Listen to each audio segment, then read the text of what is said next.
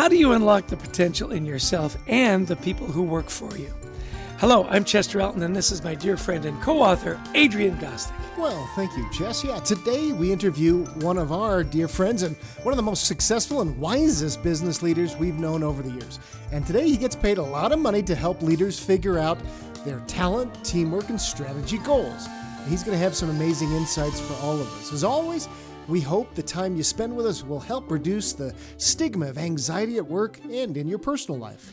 And as Adrian said, he's our dear personal friend. His name is Mark Servodidio. He's an advisor to public and private CEOs, CHROs, and leadership teams on talent, teamwork, and strategy. Prior to co founding Proximo Global Partners, Mark was president of International for Avis Budget Group for the EMEA, Asia, and Pacific regions with a $3 billion revenue stream, which is remarkable, and over 10,000 employees in 21 corporate countries. Over his career, he's worked with PepsiCo, Kraft Nabisco, as well as Avis Budget. Welcome to the show, Mark. It's just a delight to see you and talk to you again. It's been too long, my friend. It's so great to see both of you. Thank you for having me on. Looking forward to the conversation.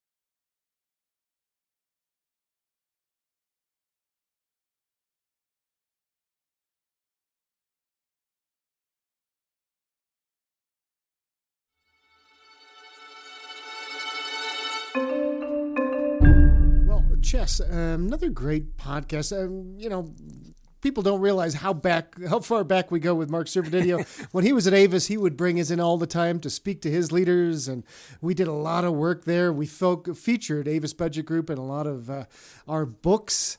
Yeah. Um, and yeah. he's just such a wise leader who focus, helps leaders around the world really with their culture. Yeah, yeah.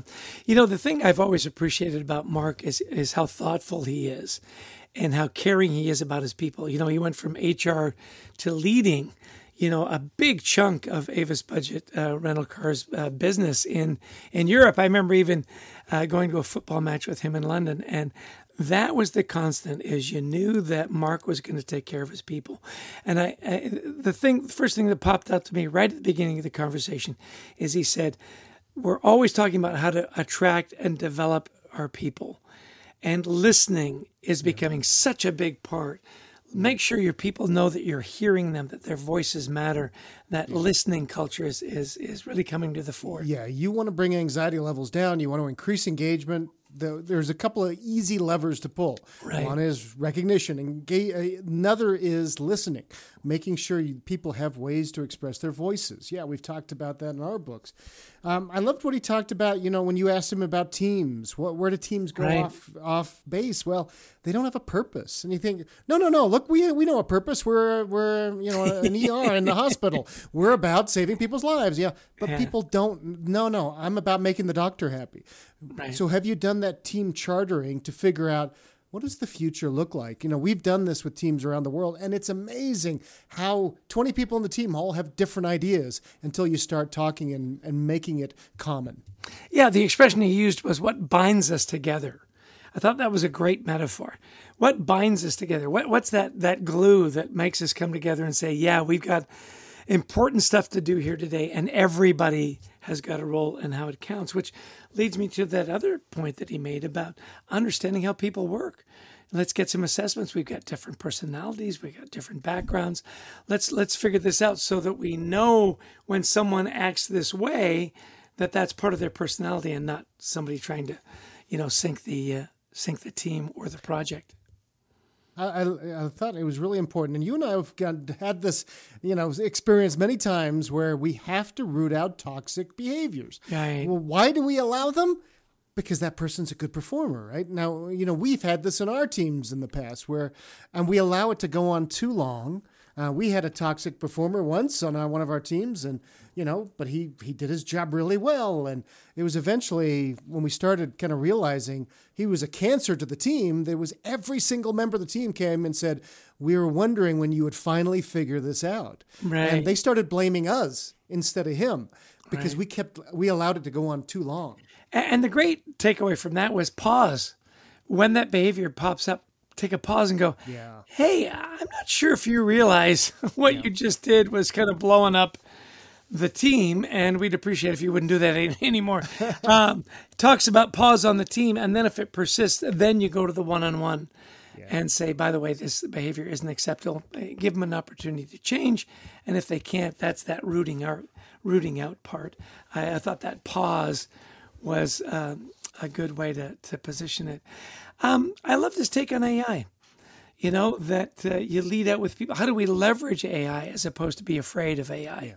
And uh, he's going to be talking with Dave Ulrich, um, who we're going to have on a panel that we're, uh, we're uh, doing soon, specifically on AI.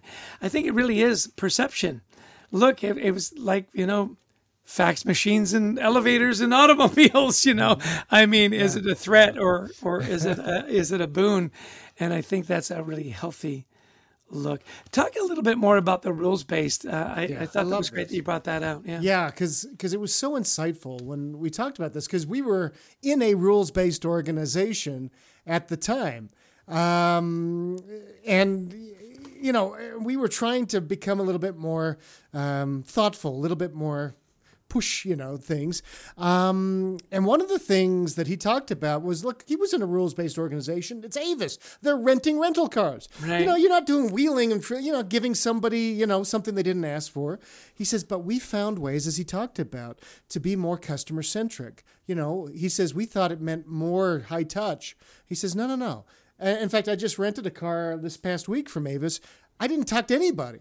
I went and they, they sent me a text. Your car is in C23. I went and sat in it and I went, do I just leave? And I actually had to call Avis and they said, yeah, drive out. Your, your license is, you know, and so boom. I mean, that's the kind of thing that they have created by being customer focused. And yeah, it, it, it really is. Are we, and I love what he said. Are you putting your best people against your biggest problems? Right. You know, the last thing for me, I, I love the way he wrapped up and said, now is the time to be an inspiration to your peers. Be optimistic. You know, continue on that development and that investment. These, these are exciting times. They're optimistic times. Don't lose that. And, uh, you know, it reminds me, my dad used to say, there's no substitute for enthusiasm, Chess. you know, yeah. be optimistic. Bring, bring the joy. Well, this has been just a terrific um, chance to catch up again with a leader that we admire and, and think the world of. We want to thank you for joining us today. A big thanks to our producer, Brent Klein, to Christy Lawrence, who helps us find amazing guests, and all of you who listened in. If you like the podcast, please, please download it, share it. Um, we'd also love you to visit thecultureworks.com for some free resources to help your team thrive, including the first chapter free of Anxiety at Work, our best selling book. You can't beat free. And you can't no, beat free. No. Yeah. I'm sure your dad had a saying about that. Yeah, if it's free, it's me.